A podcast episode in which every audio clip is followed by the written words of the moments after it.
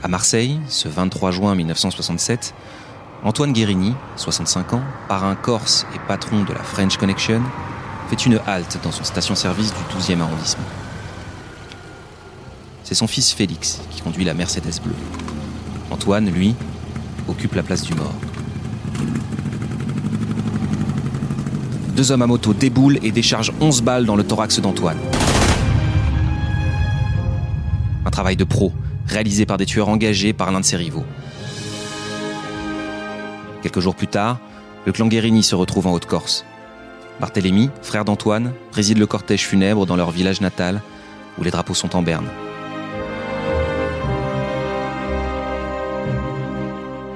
Toute la familia se remémore l'épopée des deux frangins pauvres, partis trimés sur le continent et devenus, en une poignée d'années, les patrons d'un vaste empire du crime. Voici l'histoire des frères Guérini, soutien de la résistance, prince du bitume et empereur de la chenouf.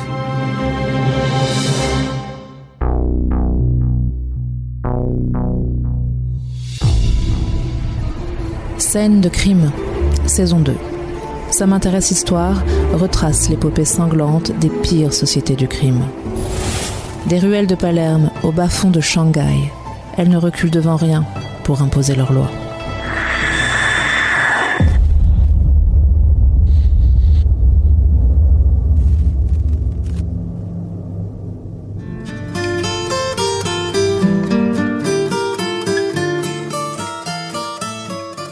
En Haute-Corse, dans le village de Calenzana, on raconte qu'Antoine Guérini a décidé de son destin à l'âge de 15 ans. On ne peut pas passer sa vie à regarder le monde. Voilà ce qu'il déclare à son instituteur lors d'une leçon de choses. Surtout que sa perspective n'est pas rose. Né en 1902, aîné d'une fratrie de 8, il grandit dans la pauvreté. Son père est un bûcheron tyrannique, sa mère une femme soumise. En 1922, l'un de ses petits frères part pour le continent. C'est Barthélemy, dit Mémé. Il a 16 ans. Mémé ne sait ni lire ni écrire et parle à peine le français. Alors, arrivé à Bordeaux, il va tout naturellement se tourner vers ses compatriotes de l'île de Beauté et devenir l'apprenti d'un voyou corse.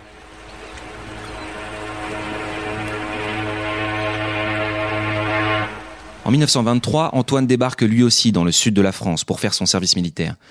Il a 21 ans. Un an plus tard, il s'installe à Nice, travaille comme serveur dans un bar, tenu par le milieu corse. Encadré par des insulaires, il apprend le métier de gangster.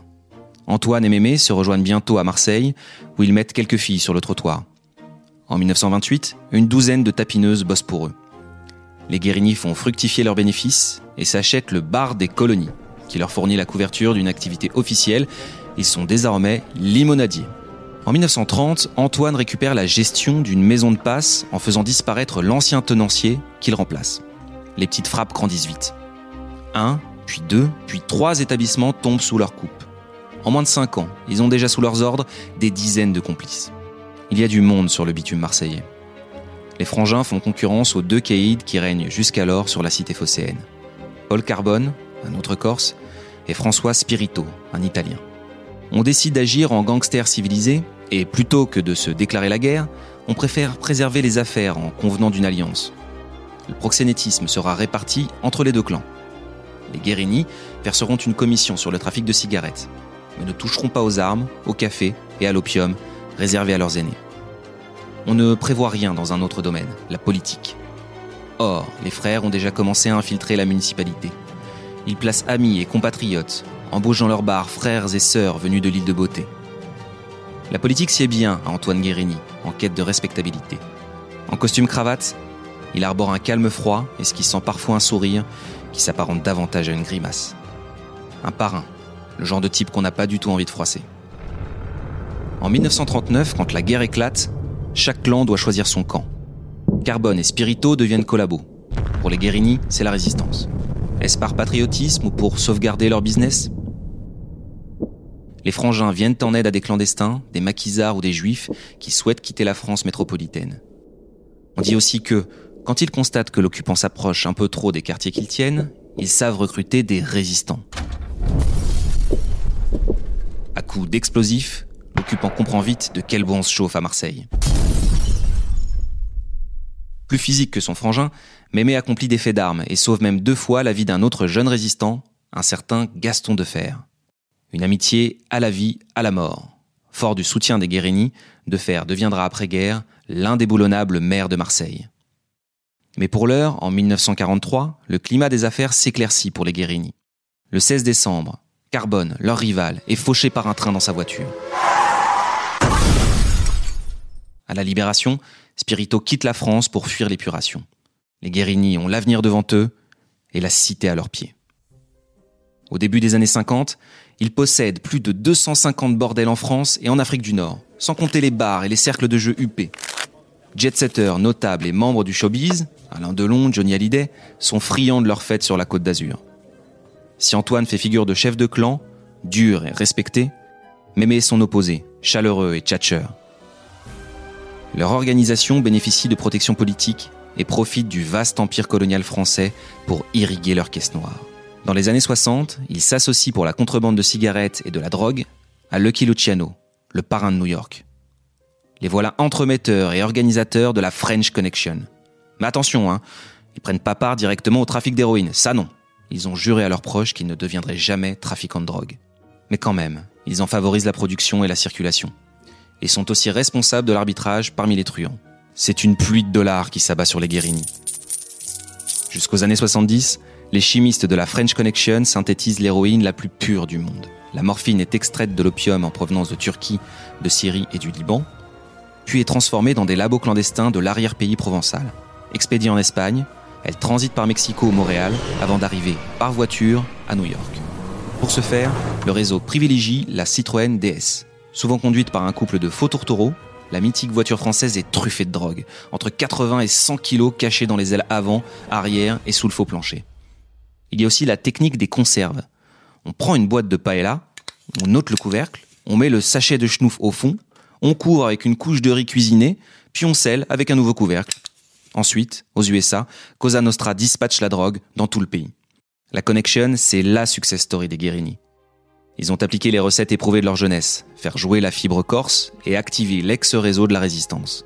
L'organigramme de la Connection en est exemplaire. On y trouve Jean-Baptiste Cross, un Bastier qui est, dès le milieu des années 50, un pilier de l'entreprise. Son réseau fait entrer 30 kilos d'héroïne par mois aux États-Unis. Il y a aussi Édouard Rimbaud, dit Doudou. Après avoir été policier et résistant pendant la Seconde Guerre mondiale, Doudou devient auteur de polar et libraire à Salon de Provence, mais aussi braqueur et escroc. La French Connection le recrute pour acheminer le cash jusqu'à une banque de Genève. Côté production, Joseph Cesari assure. Ce Corse est le chimiste le plus doué de la Connection. On le surnomme Monsieur 98% à cause du taux de pureté de l'héroïne qu'il produit, alors que personne ne dépasse 60 ou 70%. Officiellement éleveur de porc, Joseph Cesari est dans le collimateur des stupes, à cause de son train de vie princier. Ce bibliophile dépense des fortunes pour des éditions rares. Le 7 octobre 1964, il est arrêté au Clos Saint-Antoine, une villa située à Aubagne. Les policiers l'ont surpris en train d'ensacher 80 kilos de blanche avec ses complices. Comme à leur début à Marseille, les Corses soignent le décor. Et pour les activités interlopes, rien ne vaut un bon vieux rad. Ce sera chez Clairette, un cabaret ouvert en 1959 par Claire Odera à Montréal. Pourquoi le Canada? C'est la passerelle idéale entre l'Europe et le Nouveau Monde. Claire Odera est une ancienne actrice et chanteuse marseillaise, devenue célèbre en 1939 en jouant dans La fille du puisatier aux côtés de Fernandel. Toutes les stars de la chanson française viennent chanter chez elle. Diane Dufresne, Jacques Brel, Robert Charlebois. Pendant 12 ans, elle accueille tous les Marseillais à bras ouverts, sans chercher à connaître leurs activités. Un des piliers de son bar s'appelle Edmond Taillet. Il est chanteur yéyé et passeur de schnouf. Sa mission chez Clairette consiste à séduire des groupies et à les ramener en France avec leur voiture. De là, les Canadiennes font le voyage retour en bateau, du Havre à Montréal, en toute ingénuité, avec une voiture bourrée d'héroïne.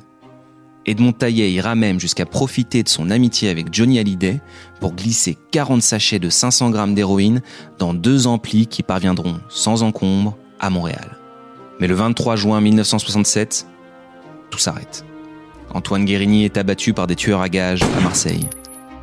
Le 16 janvier 1970, Barthélemy est condamné pour complicité de meurtre dans une sordide affaire le durcissement de la législation antidrogue le 31 décembre 1970, avec des peines qui passent de 5 ans à 20 ans de prison, voire 40 pour les récidivistes, sonnera le glas de la French Connection.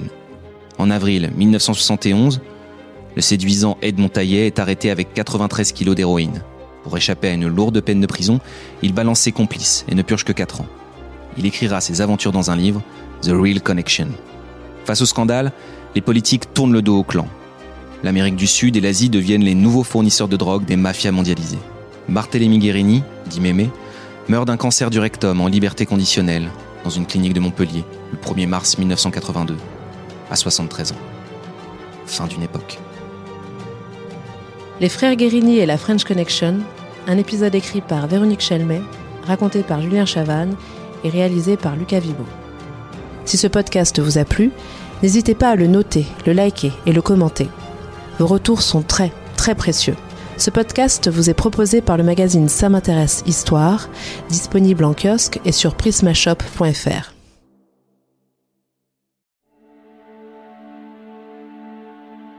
Lancez-vous dans une traque haletante et impitoyable à travers les Balkans avec La Vierge jurée, le nouveau thriller de Jean-Christophe Beaucoup. Skander est une vierge jurée, une femme albanaise qui a choisi de devenir un homme et de prendre les armes. Marcus est un tueur à gages en quête de rédemption. Ensemble, ils doivent protéger un enfant des tueurs lancés à ses trousses. Une chasse à l'homme effrénée, distinguée par le Grand Prix du suspense psychologique 2021, décerné par Saint m'intéresse Histoire et les éditions Les Nouveaux Auteurs.